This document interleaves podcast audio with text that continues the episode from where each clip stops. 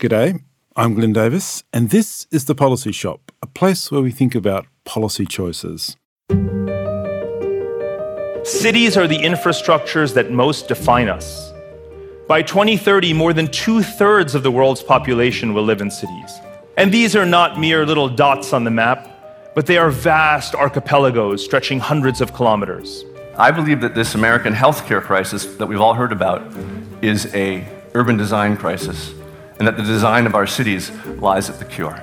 Things that you and I might think about as global problems, like climate change, the energy crisis, or poverty, are really, in many ways, city problems. At the same time that we're solving for climate change, we're going to be building cities for 3 billion people.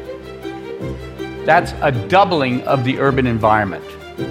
If we don't get that right, I'm not sure all the climate solutions in the world will save mankind.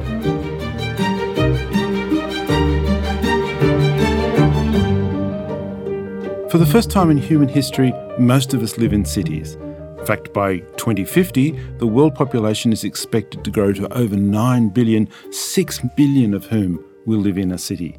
In Australia, while our love of the outback endures, two thirds of the population lives in cities, and over the next 30 years, it's predicted that growth in Australia's biggest cities will be amongst the largest in the developed world. As our cities become predominant, how do we develop them so that we sustain our environment, empower communities, drive economies? In essence, can cities save us all? We're fortunate that three leading voices who straddle the bridge between universities and cities have taken time to attend the inaugural Engagement Summit at the University of Melbourne, where over 75 delegates from eight countries are examining the engagement mission of universities. With a London perspective, Deborah Bull is Assistant Principal at King's College London, where she provides leadership for both the university's engagement with the city and its cultural strategy. Welcome, Deborah. Thank you very much. Our next guest is not long away from the Oval Office. Derek Douglas, from 2009 to 2011, served on the White House Domestic Policy Council as Special Assistant to President Barack Obama and is currently the Vice President for Civic Affairs and External Engagement at the University of Chicago. Welcome, Derek. Thank you. We're also delighted to be joined from our own backyard by Ben Rimmer, the Chief Executive of the City of Melbourne. Welcome, Ben. Thanks, Glyn. At America's first urban planning conference, which was held in New York in 1898, a British planner asked whether he and his colleagues were striving for beautiful people or beautiful cities. Tensions in how our cities should develop have been around all through the intervening period. Derek, you moved from advising President Obama on urban policy to the south side of Chicago, which has its share of challenges. What lessons can you share about how communities uh, can unite behind a vision for a city? Great question, Glyn. And the experience I had at the White House, looking at it from a national level, and now working at the University of Chicago on the South Side, where you're right there in the neighborhoods, I think both inform my particular view about how to engage communities and to bring them in as partners around a vision for a city. I think one of the things that's most important to recognize up front is that communities are not monolithic. And when you're engaging communities, there's not one voice. It's very unlikely, very unusual, where everybody in a community agrees on a particular thing. And so as you're thinking about development in cities, strategies, and broad visions for cities, you first have to recognize that the process of engagement is dynamic. It requires balancing perspectives, it requires trade offs, it requires really creating vehicles for different people from the community to all have input and to have their voices be heard in terms of shaping the strategy. I think what's also important is that the community is engaged as a partner in shaping the vision, the shared ownership, if you will. Um, oftentimes, when people are working on strategies and plans, you come to the community too late. It's kind of a buy in approach. You know what you're doing, you just want to sell them on it. And what really makes, I think, community work and, and gets them behind visions is when they're at the table from the beginning. and they're giving their thoughts on shaping as well as you. Can you tell us something about the communities in the south side of Chicago? Yeah, so on the south side of Chicago, it's one of the most economically distressed areas in the city of Chicago. When you look at the city, downtown is quite thriving, but the south and the west sides are struggling a bit more. A lot of this is due to a depopulation. There's two neighborhoods right near the University of Chicago, Woodlawn and Washington Park. 50 years ago, Woodlawn was 100,000 people, now it's 20,000. Washington Park was 50,000 people, now it's 10,000. Um, unemployment, all those characteristics are, are quite high. Um, it's also largely African American. The neighborhoods right proximate to the university are over 95% African American.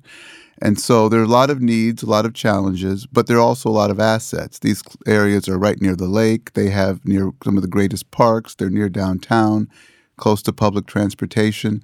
So the strategy is really how do we leverage the strengths of these communities while also addressing some of the challenges and concerns that have been holding them back for some time. Well, we'll come back to these questions. But, Deborah, people, of course, are very attracted to living in London which has grown at twice the average rate of the United Kingdom and now stands at around 9 million people. Is the growth of the city beyond the capability of institutions and communities to cope with that? How do policymakers deal with such extraordinary large urban conglomerations? Mm. Well, you're right. I mean, I, have lived in London since 1981, um, and really in that time, it hasn't doubled, but I think it was around six million when I started to live in London. And I, I often when you're living in change, you don't feel change. But actually, I, I, really do feel the change now. And I feel that change expressed in the overcrowding. And I think particularly in the housing challenge. So for, for young people now, for our graduates at King's, for instance, there is really no hope unless they inherit or marry well, whichever, or come into the lottery, um, of of owning a home within the, the kind of areas that I would have expected to own a home.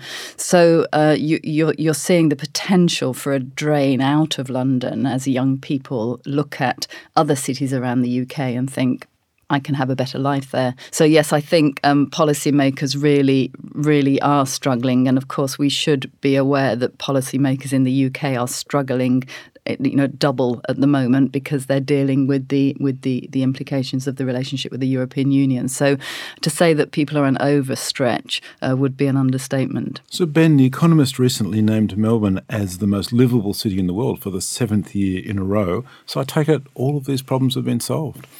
Uh, well, if if only a an index like that um, painted such a complete story. Uh, it is good um, that Melbourne's been recognised as the most livable city in the world in that index, it is actually good for brand, our positioning, our ability to attract um, talent and capital and knowledge into the city. But in fact, Melbourne is dealing with many challenges at the moment, really due to the extraordinary growth that's going on.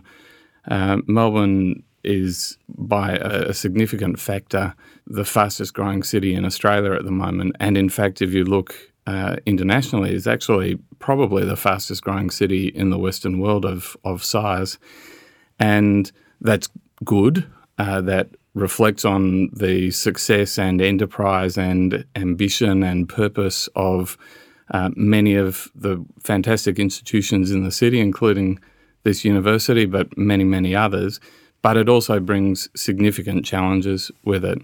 The history, of course, is is pretty interesting and relevant. I mean, Melbourne at the end of the 80s and early 90s really saw itself very much in a, a difficult position. And uh, with the loss of manufacturing jobs and a kind of a general economic malaise at the time, saw itself really facing a, a bleak and challenging future. And what's happened, of course, since then is that there's been really 30 odd years of pretty much uninterrupted policy consistency about what makes a great city and what Melbourne needs to do to get get its mojo back. Uh, and by and large, that's been successful. And you're saying leadership really matters in urban policy? Leadership really matters in urban policy and bringing uh, bringing the community to, together, as Derek said, and we, we face some real challenges around that, but also bringing uh, all of the institutions together into a, a, consistent view about the future, not a straitjacketed view, but a an aligned view about where the city is going over over time. I would um, agree with that, and I think that there is a unique role that the city can play in bringing the various stakeholders to the table to find that kind of consistency of, of vision and consistency of view. It does require leadership. It does require engaging all the sectors, not just the corporate, not just the nonprofit, not just the universities, but all of them. And um, strong cities, strong mayors have a unique ability to kind of bring people around the table to help direct. We have a mayor like that in Chicago, Rahm Emanuel, who was President Obama's chief of staff. We have a lot of challenges in Chicago, but one of the things I think all would say he's been quite effective at is galvanizing and trying to galvanize the all the stakeholders in the city to try to push forward to address our problems. So let's explore for a minute, if we can, some of the influences on cities and how they're operating. And we've heard quite a number of them, but I'd like to go to the environmental and transport ones for a moment. And Ben, if I can turn to you. In 2004, Seoul, a city of 10 million people, dismantled an eight lane elevated highway that ran right through the middle of the city. It carried 170,000 cars a day. The mayor of Seoul at the time quipped that Seoul is for people, not cars. How do you, as the CEO of a city, balance transport, an essential part of an operating city, with the fact that you want the space to be there for people? Well, I guess the first place to start is uh, in a very pragmatic mindset. Uh, it's, I think, not a topic that you can be intensely ideological about. Uh, every day there are in Melbourne some million people who come into um, the centre of the city for whatever reason. Some of them today uh, choose to come by car. More and more are coming by active forms of transport, walking, cycling, etc. And of course, the, the significant growth has been in mass transit. And what's very apparent to us is that if the jobs, innovation, knowledge that are at the centre of the city are going to be able to be accessed by a wide range of people throughout the community, then the key to that is very accessible, fast, rapid mass transit right into the heart of the city. There's only one form of um, transport that can actually do that effectively, and it's large scale public transportation infrastructure.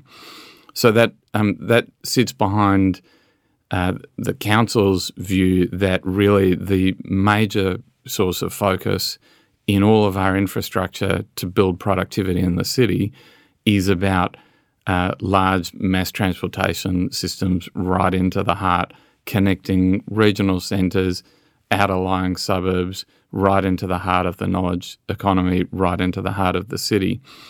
The other aspect of this is that space is just getting more and more contested. I mean, I talked before about the Melbourne of 30 years ago. In the Melbourne of 30 years ago, if a couple of square metres of space was not used um, in its most optimum, efficient way, that wasn't the end of the world.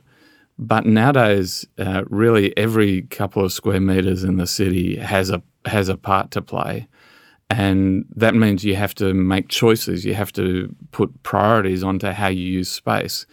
And frankly, cars are just incredibly inefficient um, users of space, and that space is much better provided for people uh, for you know for other forms of transport that are more efficient, and in particular, it's much better um, dedicated to green space or um, open space or active spaces that bring people out of their buildings and out onto the streets and making the streets safe, making the streets vibrant, making the streets places where people connect and drive knowledge and innovation. I would just add to the excellent points that Ben made another case for doing this. And, and to the point you made, Glyn, it's very controversial. We actually are dealing with a live issue now. The President Obama has proposed to put his library, it's in a park, but part of the plan would be to take out a six lane highway that kind of runs through the park Right. And connects people from the south side to the north and make that green space connecting to the lagoons and then to the lake. And there's a lot of um, controversy because many are saying, I need my transportation access, and we're trying to make the case. But here's another reason why moving away from the car to these mass transit and other things are so important. It helps to increase the competitiveness of the city itself. So, right now, a couple weeks ago, Amazon, I don't know if you all heard about this, Amazon announced it's going to be building a new headquarters, a second headquarters. And Chicago, like pretty much every city in the United States, is trying to figure out how we can apply and put a bid to do it. One of the things, though, if you look at the RFP, that they're putting a lot of stress on is access to public transportation and mm-hmm. transit. And we've heard that that's going to be at the top or very near the top. They want people, this is 50,000 jobs, by the way. They want people to be able to get to their headquarters without having to take cars quickly, conveniently. And so, in addition to all the reasons you gave, if people want their cities to be competitive, to bring jobs, to drive the economy, moving in this direction is, I think, also an important move for the future. Mm. So, Derek, when you were advising President Obama about urban policy and national priorities, how did uh, you frame this set of questions around what are the priorities for American cities? Well, the um, there were two vantage points that we came at it from. Um, these are actually directives from President Obama. So, one was he wanted to create a new relationship between the federal government and cities and felt that that was of critical importance to helping cities thrive. In the US, a lot of the relationship between the federal government and the, the local government is through the states. Yeah. Just because it's easier to deal with 50 states than it is to deal with three, 400 cities. But the larger cities tend to get the short end of the stick in that equation because the states take care of the other areas and, and the cities are left to their own devices. So we, we worked on that. It was of, I guess, good fortune that this issue of sustainability was a high priority for President Obama. If you look back at his policies and what he did around the environment, climate change, g- green technologies, all of that, that was a major focus. And so we incorporated that into our urban policy agenda with the whole initiative around sustainable communities, where we provided funding and helped to push a vision out for cities to think about public transportation, transit, green space, open space, where you locate your housing, all of that in kind of a comprehensive way. And it was very successful. I think the most impactful initiatives that we had was our Sustainable Communities Partnership with our Housing Department, Environmental Protection Agency, and the Department of Transportation, where the three agencies came together to develop policies to push out this at the local level. Not everything was successful.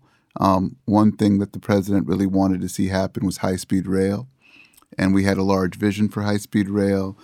Some states took it up, but it was in the hands of the governors, and it got a bit political, where some of the more conservative governors rejected the funding because they didn't want to go along with the, the, the policy priority. But I would say there was a lot of good work done in this space. I was just going to add, really, I think one of the key roles of universities in all of these conversations, whether they're at national or local level, and it's pretty obvious, but it's worth restating, is the uh, provision of high quality thinking based on yeah. evidence, based on That's fact, right. um, yeah. uh, and based on, on combining disciplines to approach problems. So, you know, I think one of the responsibilities of a university is to ensure that its academics are not only facing inwards with their thinking, but are connecting to the various bodies that have responsibility for, for developing and delivering policy around these questions. It gives me a chance to ask a wonderfully loaded question to Ben about how is the Melbourne City Council drawing on expertise to address these questions? We are working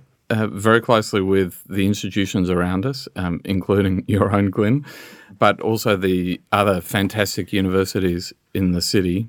And we're we're making incredibly strong and important partnerships with other leading cities around the world, particularly through C40 and Bloomberg and other resilient cities and things like that, that are making a, a big issue. But, you know, Derek talked um, eloquently about the some of the political challenges behind this, and this is really confronting us now. There's a real danger, I think, in the Australian political debate that what the centre of Sydney needs and what the centre of Melbourne needs is kind of floating off from the rest of the Australian dynamic.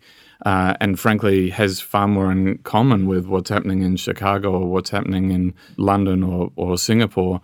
Uh, than with what's happening in Adelaide or or Dubbo, and of course the the politics work against that, and so we find ourselves with a national government that you know had a very significant focus on cities, but that's turned into a focus on really a, a, a range of very much second order issues, uh, and a state government that um, has a focus on really making sure that um, regional areas are sharing in the growth and the prosperity that, that the centre of Melbourne is involved with. And uh, obviously, the politics of that are sound, and at one level, the ethics of that are, are sound, uh, but it really makes it challenging to get the right uh, political focus on the key issues that are going to drive productivity and growth. I would give a, just to give an example, of sometimes where the pressures at the federal level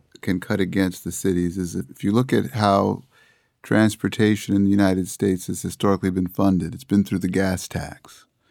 So when you go to the pump, there's a certain amount of money that goes into a large fund, and then money gets distributed to the states. And there's always been a debate because states like New York, which rely so heavily, as you pointed out, Deborah, on public transportation, they pay in less to the fund, the Highway Trust Fund, than they get back.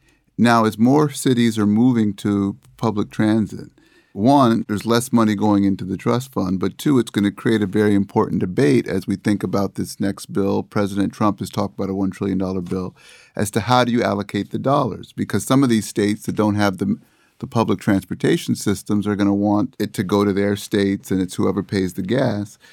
Yet these cities where a lot of the growth is happening, where a lot of the economic um, activity is being driven, could be on the short end of the stick. So trying to figure out these policy dynamics is very, very difficult.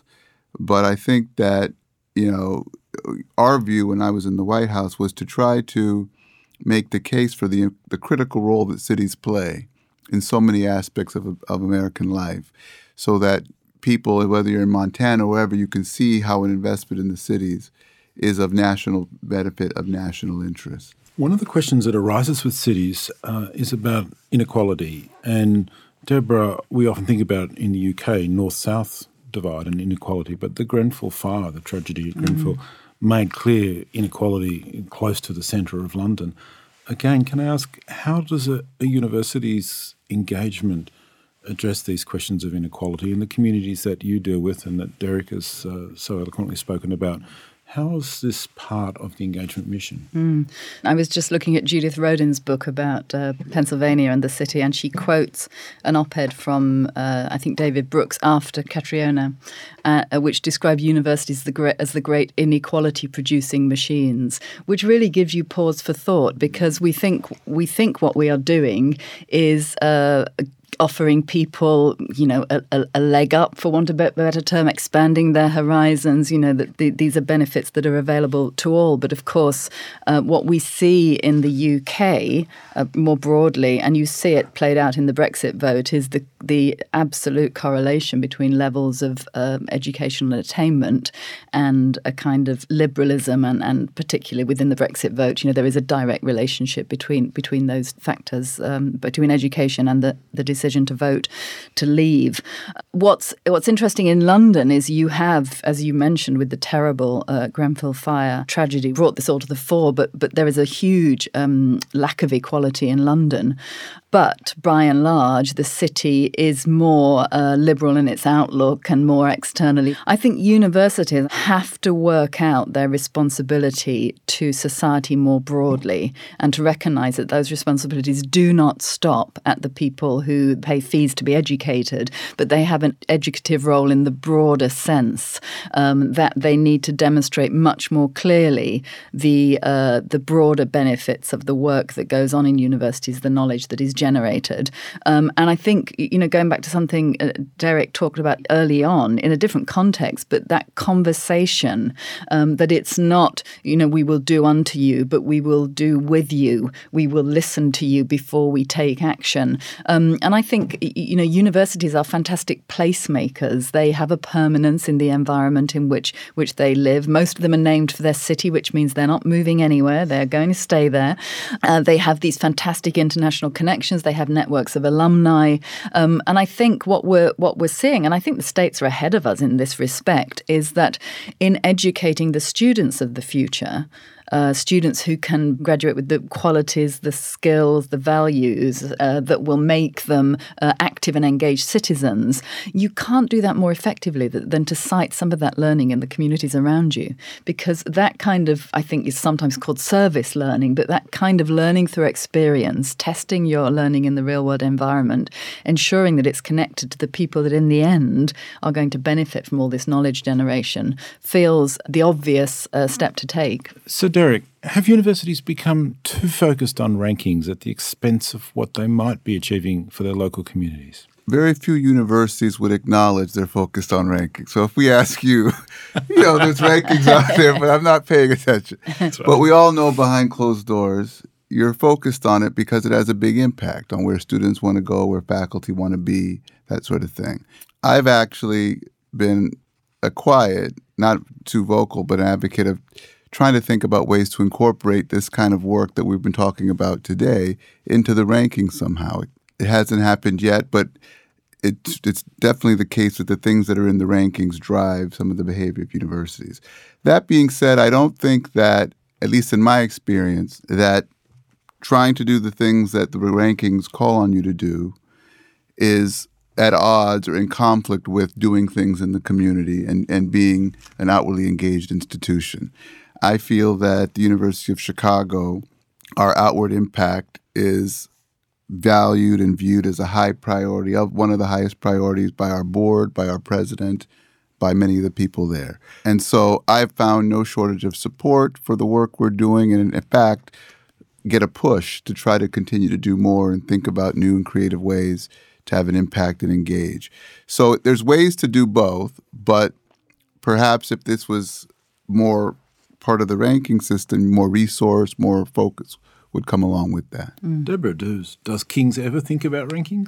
so, so the, so the ranking we do think about is uh, the student satisfaction survey, um, and I agree with Derek that these things are not incompatible with right. with with providing a good student experience. What we know is, I think it's ninety two percent of Generation Z um, want to make a difference in the world. They worry about inequality, and they come to King's prepared and anticipating that their education, in the broadest sense, will be, as it says on your banner outside, more than just a degree.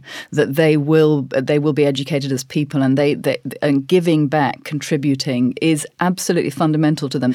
So I think there is a strong match between the engagement with local communities and the student experience. So as we turn to home, I'd like to finish around the question of the role of universities in encouraging innovation and employment and jobs in, in the cities and they operate. Derek, can you tell us a bit about the role the University of Chicago plays in encouraging innovation in the city, but in particular in those communities for which uh, the university is paying particular attention? Yes. So, as Deborah had mentioned, universities are these wonderful places where a lot of ideas, a lot of creativity, a lot of innovation is taking place. And at the University of Chicago, in the last five or six years, we've had a greater emphasis on really building out the infrastructure within the university to support innovation, commercialization, entrepreneurship, and the like. It started with conversation with all the parts of the university our physical sciences, our engineering, our business school, getting them around a common vision. We then went to building a physical space. We're not Stanford or MIT just yet, but we have a physical space in the neighborhood, not on campus. It was intentionally built in the neighborhood. We call it the Polsky Center for Innovation Entrepreneurship, and it is the place where all of this kind of activity comes together. A big focus of our innovation space, though, was about connecting to the community. So 20% of the members in our innovation center come from the local community We have a set of programs focusing on local and Southside businesses, trying to get them connected to VC and other types of, of capital. And it's been a huge success. It's actually been, in an interesting way, one of the um, bridges, civic engagement bridges between the university and the community. Most people think civic engagement, oh, you do educational programs, help with the schools, do some art stuff. But you know, our framework and our mindset around civic engagement is you can create bridges to the university and the community through almost anything the university does. And I think our work around innovation has been an example. We have other programs that are designed to support business, create jobs, drive the economy on the South Side. Um, the last thing I will say, though, is that I think it's critical that as universities and cities think about how they partner together, that the case for universities getting involved has to be authentic to what a university is. You know, you have to understand what do universities do, where are their strengths, where are their assets, and how do you leverage those for impact. But you don't try to convert a university into the city of Melbourne. You don't try to convert it into a bank. You don't try to convert it into something it isn't, because once you go down that road, you start to make this work marginalized. It doesn't become part of the fabric of the institution. And so figuring out ways like through our research, our educational programs, our our economic activity, we can have this impact. That I think is the best way and the most productive way for this partnership to occur. Deborah, how does King's encourage innovation and mm. encourage employment, and particularly in the disadvantaged communities on the south side there, south side of London that you're engaged with. Yeah, so so I absolutely agree with um, Derek's last point, and I and I'd go even further, as I'm sure you would, which is to say that actually doing those things make us even better universities. That's right. That's right. We are institutions that research and educate, and engaging and and serving society make us better at doing that. King's is unusual, at least in the in the UK, in that very often you have a unit at the centre of the university that's responsible for that connecting outwards. What King's did was break that up and put units around the edge, so sort of interfacing between sectors of, of London. So we have uh, one that's focused at the policy sector, uh, one that's focused at the cultural sector, um, and so on. We also we have an entrepreneurship institute, so uh, drawing out of our students that entrepreneurial um, appetite and uh, supporting them, um, and all of this is done in partnership with institutions and communities around us.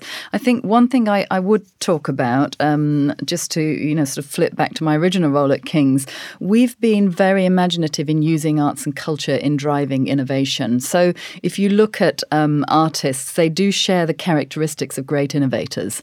They they unite head and hand. They take leaps of faith. They work with imagination. Um, they they imagine something and then go towards it rather than taking you know in, incremental steps based on what's been proved. And there is research, actually came out of Michigan State University, that uh, finds that these kind of arts experiences are significantly correlated with producing uh, patentable companies and, and, and startups.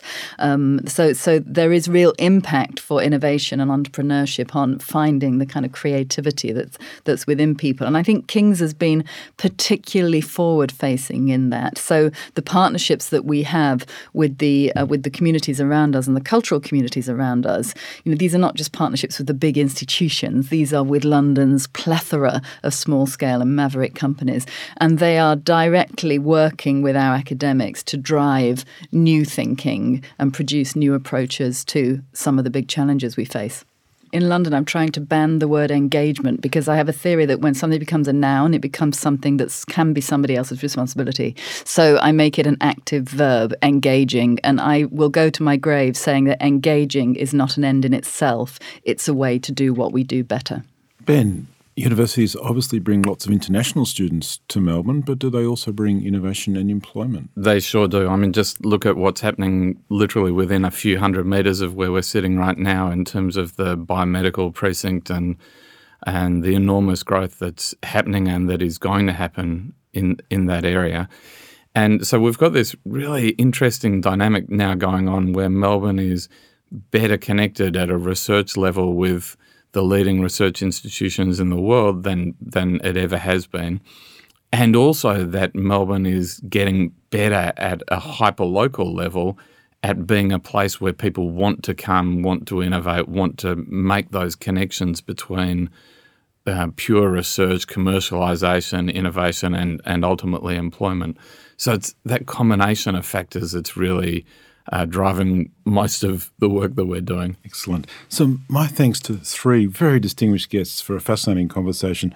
To you, Derek Douglas, the Vice President for Civic Affairs and External Engagement at the University of Chicago. Thank you. Of course, to you, Deborah Bull, the Assistant Principal at King's College London. Thank you. And to Ben Rimmer, uh, the Chief Executive of the City of Melbourne, thank you for being part of the Policy Shop. Thanks, Glyn. And thank you for listening.